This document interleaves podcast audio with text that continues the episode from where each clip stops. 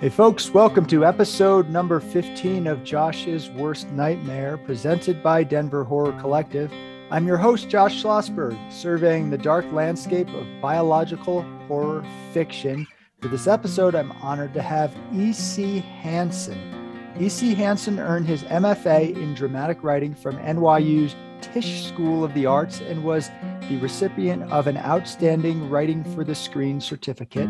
His work has been published by Smith and Kraus and Applause Books in eight play anthologies. More than 35 of his plays have been developed and produced in the United States. Curious Blue Press, Trembling with Fear, Ghost Orchid Press, Collective Tales, and the Parliament House have published his fiction. D&T Publishing released his first collection, All Things Deadly, Salem Stories, in 2021, while Demain Publishing will release his first novella in early 2022. Welcome to my nightmare, EC. Well, thank you for having me. Glad you're here. For every episode, of course, I invite on horror authors to talk about an aspect of bio horror. So that's living creatures, vital processes, however you want to frame it usually relevant to their writing. And so for this episode, we're talking about the alcohols. So why are we talking about that? Um, I guess probably the, the best way to stretch this out would be so I think thematically or in stories that I really relate to.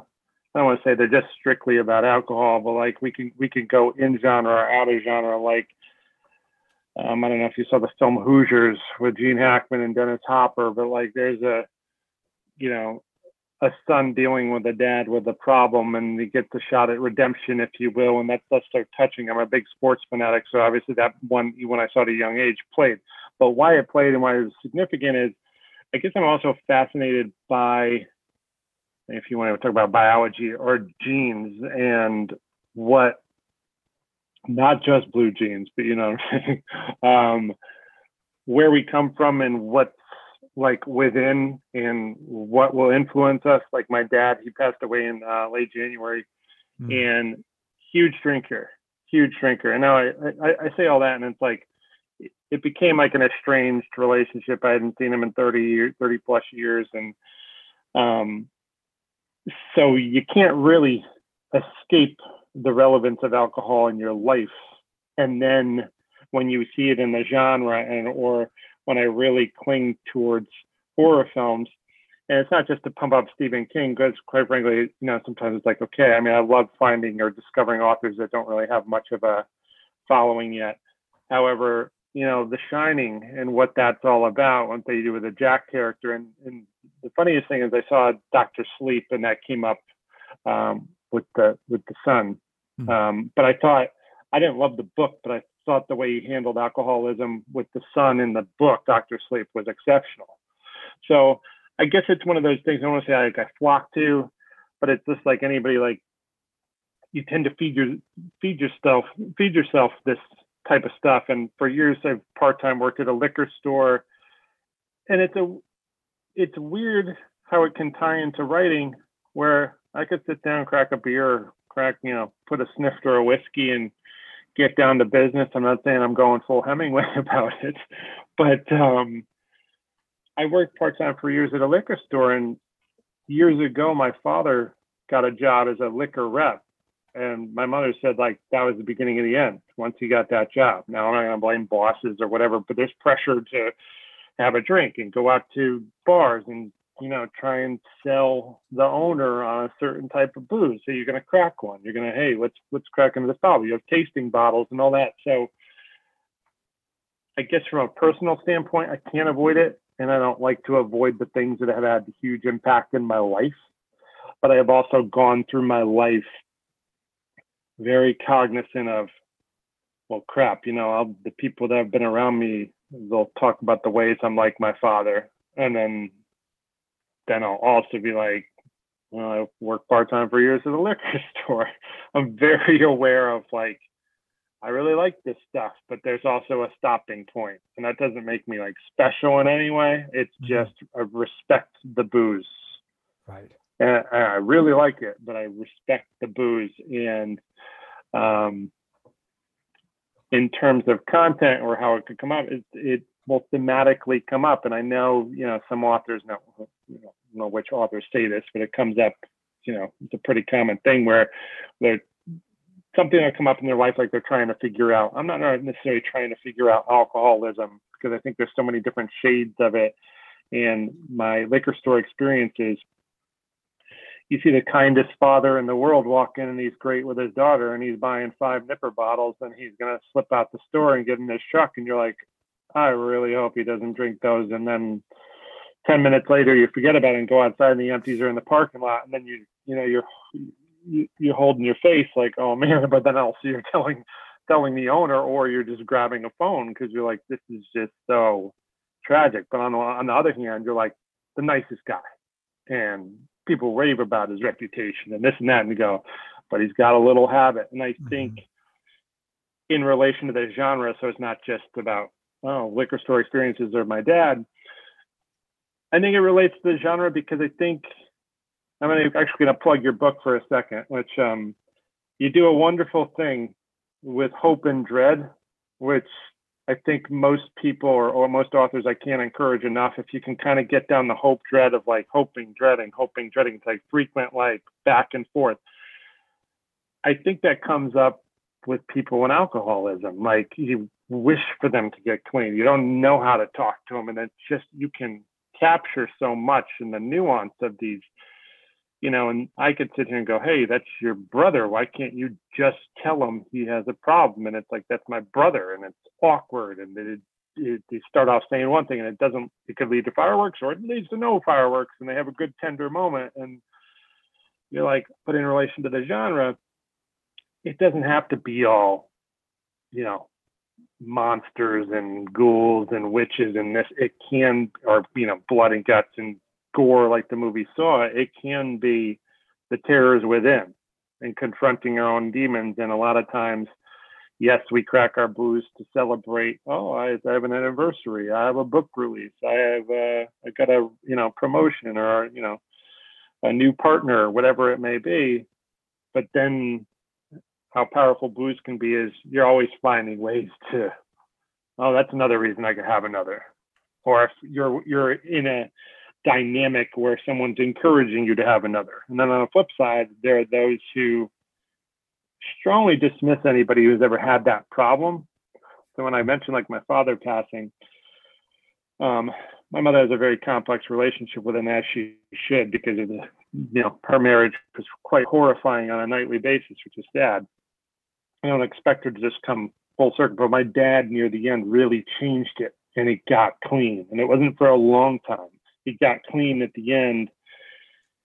And but by that point, the damage was done with all his personal relationships. It was like you you die alone, you have nobody. And what does it all stem from? How you got when you were consuming alcohol in huge quantities and he couldn't control it. And so I guess in terms of stories, man, I just try and you know you know, all the characters have wants and stories, of course, but what's holding them back? What's the obstacle? Sometimes it's not just traffic on a highway. Sometimes it's like, oh, he wants to, you know, he wants another drink. And is he going to pop out of his car, would leave the car running with his daughter in the car? And let's say the scenario is somebody steals the car and takes off with his daughter because he wanted to go get three nipper bottles. Mm-hmm. I know those are heightened situations, but that's horror too. You know what I mean? So I think that's why, you know, when I thought about coming on here, and I joked, I don't know, you know, I don't know what I would talk about or what would be relevant. It is relevant in my work, but I also think, from a genetic standpoint, some of us have that. Maybe we don't turn out like our parents, or oh, our grandfather was a big drunk, or whatever. But if we don't monitor and respect where we came from, you know, it's the whole history repeating and it could get out of hand really fast. And these are and to make villains out of, and I think that's what's so interesting is, you know, we do the hush hush. Oh, he's a drunk, or she's a drunk, or she went to AA. It's like, well, shouldn't we be celebrating the fact that that's a person that went right.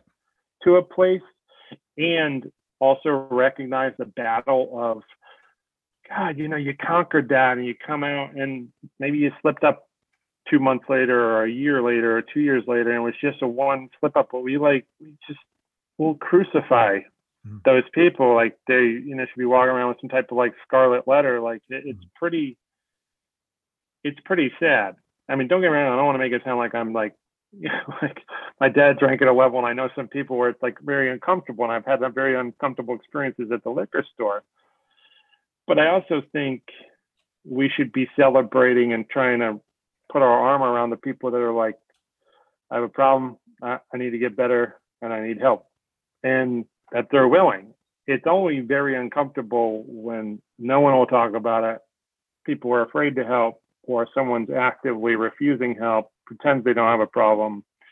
Then it gets really ugly. But from a creator or a writer of anything, it gives you a lot of material because conflict is everything, you know and and subtext and what's being said and what's not being said and it can buy you a lot of miles. So you know kind of why i would say overall the topic or areas relevant to me in my life. Yeah well that's a great summary of why that's important to you and i think there's a lot of folks who can resonate with that. I mean everyone has had some experience with alcohol. Some it's just casual drinking some it's this i don't ever drink and that's a kind of relationship, right? And then there are people who every most people who've used alcohol have used it to quote excess or whatever. But then there are people who have become alcoholics. And what's so interesting about alcohol, and there's so many things, and you've touched on a lot of that, but it's lightness and dark, right? So you can you can be a happy drunk, right? You can be somebody you drink and it's in some ways it's like your best self right? Like i know some crotchety people particularly my family when they drink you know just a little bit a couple drinks all of a sudden they're actually really kind and courteous and you know i've talked with members of my family like we have to get them drunk more often because this is how they're supposed to be. Like it's almost like it's tearing away a layer that they build up around them. But then there's of course people who get scary drunk mean drunk yeah. violent drunk, whether that's actually their core being or whether that is something that's triggered by alcohol, who knows? But there's all that stuff. And of course, there's the physical impact, the bodily impact of alcohol. It's, it is poison, right? So I'm somebody who I have a few drinks a week and I think it's great, but it is definitely poison. And if I have more than a few, I I feel it, which is I think what has kept me from drinking a lot more because I don't like hangovers. So just hangovers on their own is a form of biological horror, in my opinion. It's like the worst I've ever felt has been really hungover. Like, I, do you have any hangover, hangover, hangover stories you can tell? uh, that's funny. Um, one real quick note before I share that. Yeah. I, it, I think it's great to kind of like if we did a poster board of the spectrum of and for you to bring up the people that don't drink. You know, when I was at NYU, and this isn't this isn't to say oh, everybody at NYU is just getting sloshed, but you know, one of the writers I respected the most, he'd go with us to the bar all the time. Like he'd show up to every bar every and never drink, just drinking water or a Coke or whatever. Right. And it's no judgment at all. I mean, actually, to me, I'm like, man, damn, like that's pretty great. You know what I mean? And but it's so funny how like a crowd or a group is like it's like that stigma of oh he must have had a problem in the past. Right. I'm like he doesn't have a, if you talk to this guy, he doesn't have a problem. He just doesn't have a taste for the stuff, doesn't care for yeah. it, never does it. Right. Who cares? Then it's like maybe like you know marijuana. I have no interest in whatever. It's like a he's a strong aversion to it, doesn't want it, whatever. But it's not going to um, prevent him from socializing with the group and he's not actually one of those people going out there and going dismissing everybody like wow you had a 24 ounce beer or whatever. Right, um, in terms of you know alcohol can be pretty valuable not just to consume it obviously and it's a kind of a joke but in you know my wife kids around like oh you don't really ever get smashed. Not that she ever she doesn't really but i mean like I'm like, no, I don't really. What, what you were talking about, I hate the feeling. But years ago, in my early 20s, I the day after college, I moved to LA, so Los Angeles, and um, I became friends. My brother was an actor, or is an actor, and he was ran his own sketch comedy show. And you know, I'd start hanging out with all these people, and you know, just typical thing of like, this this guy, his name's Matt. He's like one of the most personable guys, just most engaging guys ever. He looks he's like a dead ringer for like JFK Jr. So he's like a good looking guy, like women really attracted to. and um, I just really liked him. I thought he was so cool. When I went to this party, you know, designs on a particular female from not, not like just from a like, oh wow, we hit it off last time. I want to talk to her. Well, I showed up to this party without eating and was with my brother's girlfriend. We were just splitting a bottle of red wine, and that just hit like nobody's business. I didn't even need. So you're talking about a hangover, but this wasn't a hangover. I just hadn't eaten all day, and all of a sudden, here's this alcohol thing, and I got really mean mm-hmm. with him, and it mm-hmm. obviously derived some type of. Uh, this is early 20s, so we're talking nearly a 20 year old story sure. for. Uh, but I was so the next day after hearing, they're like, man, you're like everybody's like, you're so nice, and then you have this moment, they're like, man, what a what a dick, and like yeah. like you were awful, and I was like, oh my god, like and I couldn't apologize enough, enough to that guy Matt, and oddly enough, I only lived in LA for like two years, and he became like my best friend out there, but I, I mean, to his credit, you know, he, I, mean, I really, I don't even know what I said or whatever. I just got nasty and it's so out of character. Mm-hmm but it was also one of those things, not just like, hey, you know, you better eat if you're going to have a couple of drinks, but you know, you see the commercials where like, hey, you know, water up or water in between drinks and things like that. And it was such a humbling moment for me, also considering my background, because I've really gone through my life not really having any kind of enemies or having any kind of big blowouts with anybody. So for me to like lead one, mm-hmm. just because I'm like, well, she's clearly more interested in you. this is not a reason to take him down verbally and you know the power of the booze the power of a moment power of not monitoring how much was going in and you know not being in control and that's uh you know i i, think i didn't feel good when i would join my brother on um, spring break but he had you know five years older his friends are a few years older i think i just got sick from having a little too much or whatever but not no nasty behavior but Mm-hmm. You know, I'd much rather take on the oh, if you got sick instead of being nasty to anybody. And um, yeah, that wouldn't, like I said, isn't fully clear, but the the your feeling of how you felt as a person the next day just really landed and stayed with me for a long time.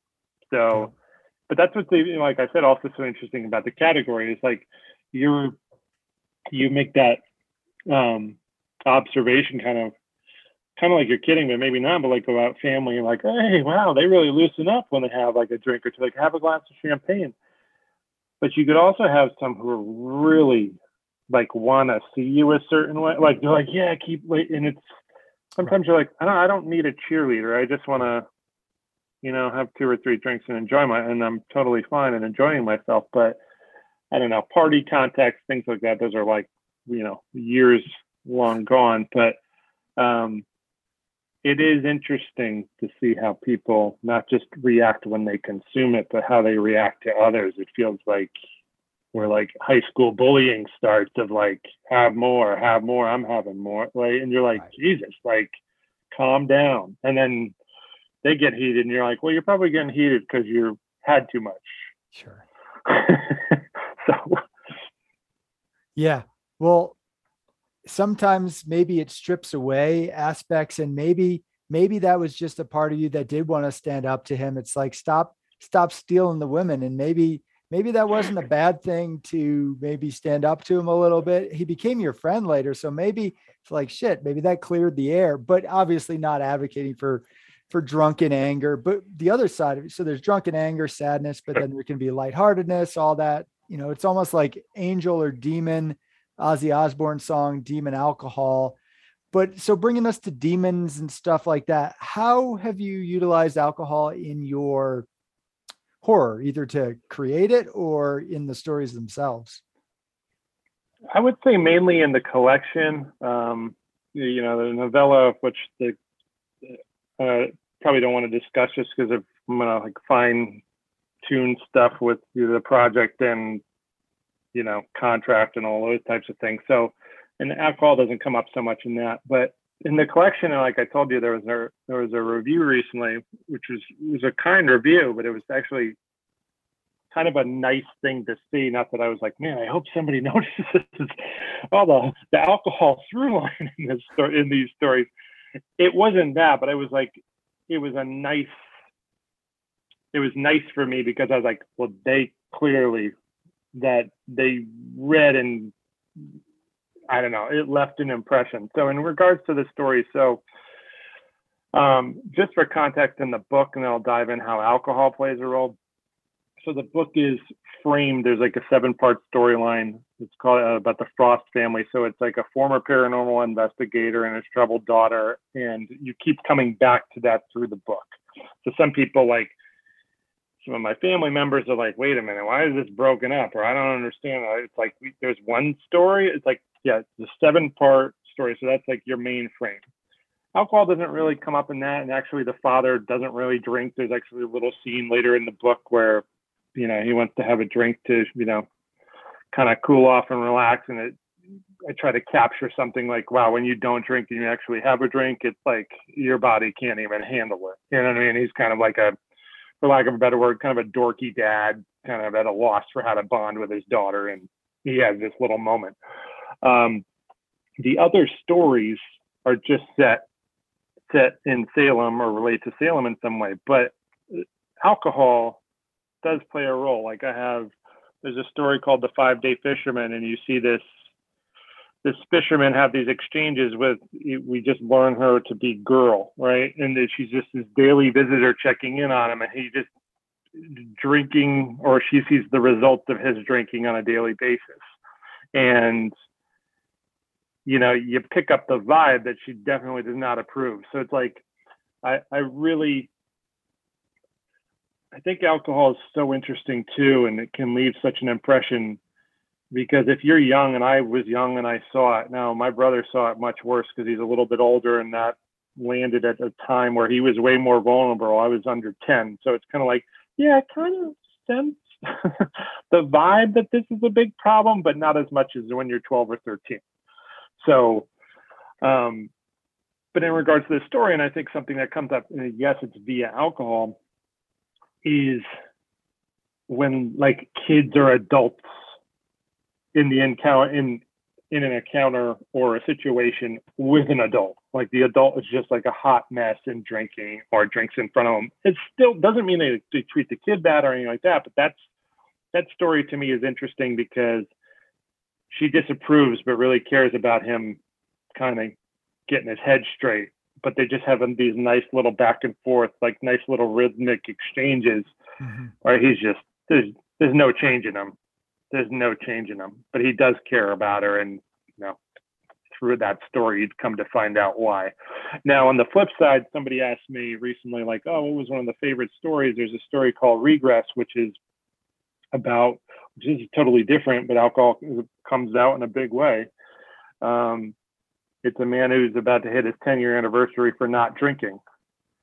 And the story starts off in the way where his significant other's a nurse and he's got this, you know, whiteboard kind of counting down the all the days he's been clean, like you know, just because it's not just something people do, but it's just you know, we have our you, you celebrate your little accomplishments and making it to 10 years is obviously some type of feat. However, he's with somebody that doesn't really want to acknowledge it or pay it much mind or celebrate it. And so he thinks it's, hey, we can have this nice just this nice night together to acknowledge how significant this is because my problem used to be so bad. Before you know before i met you my problem used to be so bad.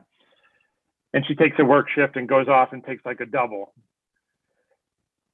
And then in his head it's like well what does he want more than you know after spending time with he wants a drink right. so it becomes like that voice you know i'm always fascinated by you know, I'm going to bring up an actor example. I remember like, you know, Philip Seymour Hoffman is such a was so incredible. My God, my goodness. And I think that was more to do with drugs. But you could be away from something like that for so long and then come back and just have like a horrible weekend. Obviously horrible because of how it ends, but just you know, some people even like not just fans, but people are like so dismissive of like, oh, you know, da, da, da. Right. and you know, we need to like life is hard life is really hard yeah. and we need to praise people like i'm i'm i wish i was better at this i'm kind of i grew up in a tough environment of like you know, my mom was scratching and clawing for everything, and in that situation, my dad wasn't around, and um, and my brother and I are the same way. We don't really know it any different, so I have a hard time. I'm like, oh crap, I should probably praise this person. like they're they're doing something really well. But like back to what I said earlier, and I think what this character is really searching for, and all he wants is like it could just be a night where you stay and get takeout and get and, and play some board games, but just give me the which we want sometimes from parents or our loved ones. I'm proud of you. Right. That's a huge accomplishment. You should be so proud. Yeah. And I think our relates back to our relationship with alcohol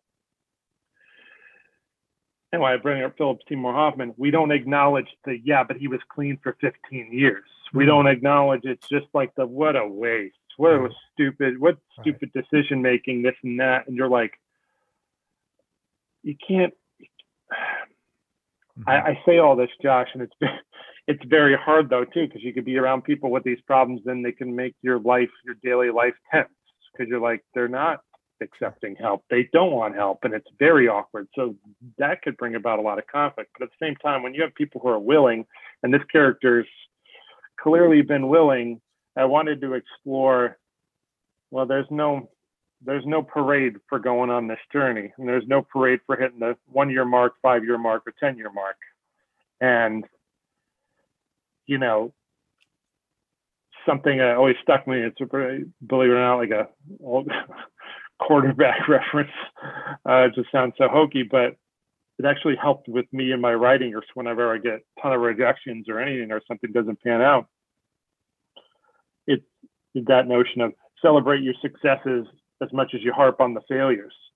And then I've done a much better job in my life not harping on failures anymore because I'm like, oh, this could get rejected and maybe this magazine or this play anthology or this place is looking for short plays. Maybe they'll take a look at it. It's like, I don't really care. But at the same time, when something good happens, I never used to celebrate anything. I'd be like, okay, but what's next? Because I want to go mm-hmm. up one more rung on the ladder.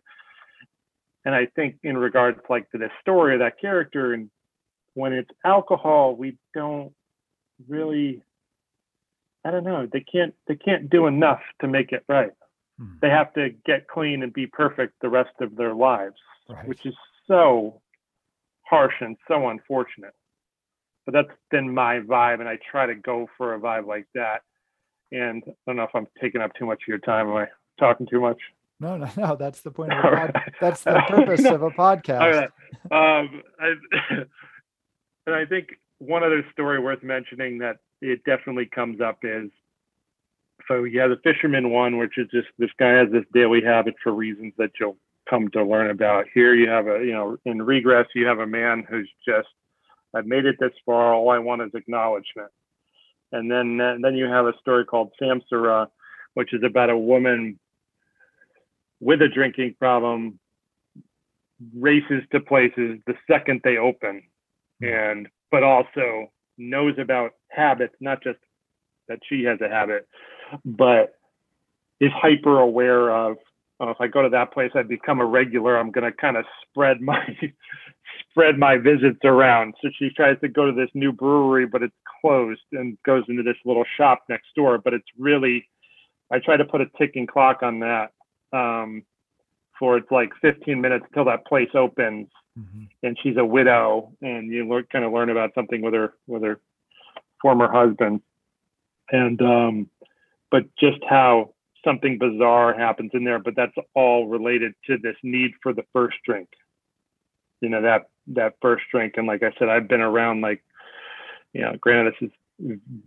through my mother but my brother can vouch for it you know like my father he's like six five, two forty, two fifty. So you have to understand too. It's like this stuff didn't even like hit him that hard. And once you mm-hmm. get you got to a certain level, you're like, man, they could probably put down so much before it even takes in, you know, any kind of impact on him. But he right. um, would get to a place where he'd start the day glass of orange juice filled, you know, like 75% vodka and then top it off with orange juice. That's your, you know, we're not getting up more for regular OJ and coffee. That's how we're starting the day. And then, mm-hmm. you know, landscaper work, six pack of beer through that. And then you jump to a, you know, 750 milliliter bottle of tequila or, or vodka or something of the like to close out your night. You're like, that's a whole lot of drinking.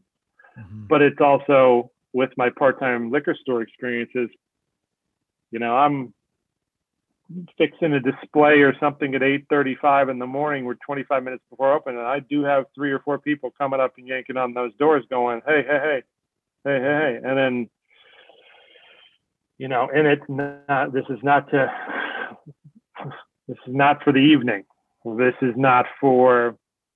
And they're buying half pint of hundred proof, and you know you're you, you don't try and judge and you sell and you hope they're going to be okay and you just hope that that goes the rest of the day and come back at one o'clock for a pint and you're like oh and you know there's so many people out there too common sense wise where you know the people a little bit more straight laced or good about their alcohol be like well why are you buying the why are you buying 12 nips you could buy the the regular size bottle and that gets you like five extra glasses or whatever and you save money and it's like and some people you know you know because they're going to go out and drink it right then and there or shortly thereafter. Right. But i've had people be very candid it's so tragic it's very sad. Um and you know i've told my wife or anybody close to me i'm like look i, I like booze but I, if i ever get to this type of place please like i i i'll fold for you but you got to speak up if i'm in this state and I'm not like aware of it. But they um what was I gonna say? I've had some candidly say to me like, if no no no, I know I'll save money, but if I buy that big one, I'm gonna drink the whole thing. And now by the day's end, they might drink more than that that bottle was, but they're it's like they're trying through the day. Yep. And that's when it's like from a writer's standpoint, Josh, man, it's like, oh God, like what a battle with this monster. Like it's such a it's a, such a horrible disease, but what a battle that they're just so at odds and really trying. I'll just get one, or I'll just get a half pint, or I'll right. just get two nips. And they're not trying. They're not making mental plans to be like, oh, I'll go to Subway for lunch and then come back at one. You know, right. like they don't intend to. And then it just I don't watch them. Obviously, I don't follow them and all that. It'd be creepy, but but um you know, you, you put back a lot of stuff before 1 or 2 p.m. And I always turn to people uh, without seriously not trying to judge. I just try to incorporate it into my writing. And I really, it's like that seek to understand. And yeah. probably because my dad wasn't around, I know the big impact of alcohol on our lives, but he wasn't around much for me. So it's kind of like, I guess that's where my fascination lies. But when I watch this with, the, with customers, the occasional customer, it's like, oh man. And then I sit down and go, it's 2 p.m. Like, what happens if they stay, if they don't go to bed till 10? Right. That's eight hours of extra. That's a whole, like, they're out driving. They're at, well, I'm like, that guy's in work clothes. And like I said, not trying to rip them, yeah. but you're going, oh no, like how much is going to get in that, in that body before they're content. So in relation to horror, yeah, that's a, that's a horror show. Yes. Yeah. Well, it's so relevant to the genre and just to fiction in general. This it's the internal struggle. So so often in fiction, of course, it's like, oh, here comes a monster. I'm gonna fight it. Punch, punch, punch. And that's fine, right? That's cool. We need to have that. But the fighting of the thing that's inside of you and then the drinking, it's almost like it's like a werewolf transformation, right? And yeah, you switch and you change and you're like, I'm not going to do it. And that is a really touching thing. It's like they're trying to do portion control. They're like, no, I'm going to only have this much. I'm going to have just this many milliliters or whatever, and or this many ounces. In the back of their mind, they're like, well, I, I might have more, but no, if I buy that full bottle, I'm going to drink. So yeah, they're making an effort. And I think you're right, giving folks way more credit. It's very easy to to dismiss and not understanding how difficult that struggle is. And I'd like to see that more in fiction. There's certainly, I certainly have read stuff. And yeah, Stephen King comes to mind because he had those experiences and he did a good job of of that. But I think in terms of more of that literal struggle of alcoholism, but then also some analogies that can be brought into the horror world because it is, it's a, it's an, it's a terrible addiction uh, to something that can be totally fine, right? Like, yeah, there's probably casual heroin user, users, but that's a little more intense, right? Like, no, oh, sure. But alcohol, there's there's really no real problems with having a few drinks a week, but that can easily drop you off the ledge. And there's there are very few things like that that can just, you know, be totally fine, almost angelic in your life, but then also demonic. And so it sounds like I'm looking forward to reading your your book because I mean, first of all, because Salem does have a, a, place in my heart, and also because uh, of all that you're saying about this, sounds fascinating. Yeah, and no, thanks. Um, and you know, it's uh, what was I going to say? You know, we and the, and the people that drink too. It's like you know, we can't discount this um, COVID's impact on the nation. Yes. I mean, I the liquor store I'm at now, working part time. I started working there last July, so years ago. I, I, worked almost for a decade at a store, and then that it just went out of business. But with COVID, I mean, I, I talked to this owner, and he was like, "We've never been busier. This is out of control." Mm-hmm. Like this is out of control. He's like, I didn't have enough staff. I'm I'm staying late hours, curbside pickup, all this stuff. I was because we're wearing masks and all this, this and that. Right. That was like he was like, he, and then now, I mean, obviously with the Delta variant, but he was like, it's so hard to gauge when we thought we are kind of coming out of it. Like, I don't even know how to order anymore because that year and a half was so insane. And really, the first three to three to five months, he said was just like gangbusters. He was like, I didn't do anything special. I wasn't promoting anything special. He's just right next to a grocery store. But when you make that a man, you know, um, obviously it was like a required or mandatory. I don't know. It got the approval. Um, I don't know how they phrased that. Like necessary, I don't know, necessary place to have open, whatever. But the the fact that they meant to grade, it would have been interesting if they, what would have happened if they didn't allow it. But Right. I mean, essential I uh, essential business, right? Yeah, thank yeah. you. Essential. The yeah. pot shops here in Colorado were essential businesses too. and how that just went out of control. And now, obviously, I mean, I'm I just turned 43. I haven't seen anything like COVID up until that point. So it was just right. like, oh wow, but how you know, people really struggling. And when you put I'm afraid of this thing I can't see, and I'm afraid that my loved ones are going to get sick, and I can't really go places.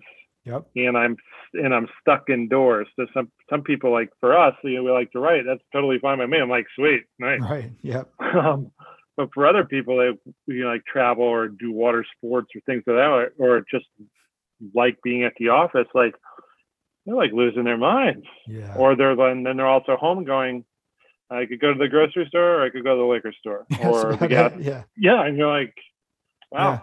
that that's your big event either for the day or the week. But um so I think just overall in terms of the collection though, you know, I would say it definitely comes up and I do try to capture different shades of it. Um, and that is important to me where it's not just oh that's like another just like the same old same old alcohol story Sure. Um, but it's clearly important because of my background and upbringing and how, you know, it, it's a weird thing to go through life. Like, I don't want to be like, I don't want to be like my dad. But it, I don't want to get to the place that he got because then you go into zones where alcohol induced this and then you become something. And then your wife or whomever is staring at you going, that's not who I married. And those are unfortunate zones to be in. And obviously as a wife in particular or children to look at it like their father changing. But um i think that's overall why i didn't sit down and map out these stories going hey let's yeah. uh this is gonna be everybody's gonna praise this as like man the go-to alcohol book right but i can't escape it now, being aware of how much it's in here in three or four stories, um, I do another collection or a different book, I'll probably be a little bit more like, okay, now I'm gonna have to like push myself to do something different. But I can't deny uh, that it matters, but it matters for a lot of my life experiences, and you know, and it's an interesting uh, land to be in because the genre is so polarizing. And like look at what I talked about with people and alcohol. We're ready to write them off for whatever they have this problem, right. even when they will willingly go get help. You're like, yeah. You know, some people in the horror genre could be writing the best fiction, but we won't give it a chance because we would think that's all blood and guts and that's just just low subs, no substance crap. Like, sure. uh, you know, have you read these authors? But you, sure. sometimes if you're not a willing willing mind or you're not open to looking at things through the other side or a different viewpoint, you're, you're never gonna you're not gonna be rooting for the drunk trying to get clean. You're not gonna be rooting for the for you know maybe they won't find your book, which is just great, and just because of under some umbrella of yeah maybe this is in horror but at the same time labeling it that like people need to mentally get beyond these labels and just treat it as like this is a book and perhaps it'll grab me. And that's maybe a person trying to get help or that's a person who needs help and maybe we should try to help them. And if they tell tell tell me to get lost well then you you tried. And yeah, yeah I, really, I really like that. Yeah the that's a really great analogy between the person who's struggling with alcohol and the maybe the person who's struggling as a writer it's like let's not label people let's give people a chance and try to look at things from a new perspective so well, I really thank you for coming on. This was great. And I still have not read your collection, but I absolutely certainly will. I spent a little time in Salem. I'll end on this. It's not actually a good story at all, so it's probably a bad idea to end on it. But I was 17 and I wanted to take a trip out to Salem. I was just like a weird kid, and uh, I I can't remember if my first year of college. I don't remember. I think I was about 17. And I just drove out to Salem because I was reading a lot of Lovecraft and stuff like that. And all I did was I just walked up and down the streets looking at the houses. like that's it. Because they had crazy old architecture. I didn't do anything cool. I did I didn't drink anything or, or do drugs or hang out with anyone. I just walked, looked at the houses, like pictured myself in some earlier time, and then camped out somewhere near the ocean. But it was a great trip and yeah maybe your work will evoke some of my time there but so where can people find your work you see um I, I would just say the best thing is at instagram uh, that's at haddonfield hansen. So haddonfield for obviously the the location in the original halloween made up made up area in illinois. So haddonfield hansen.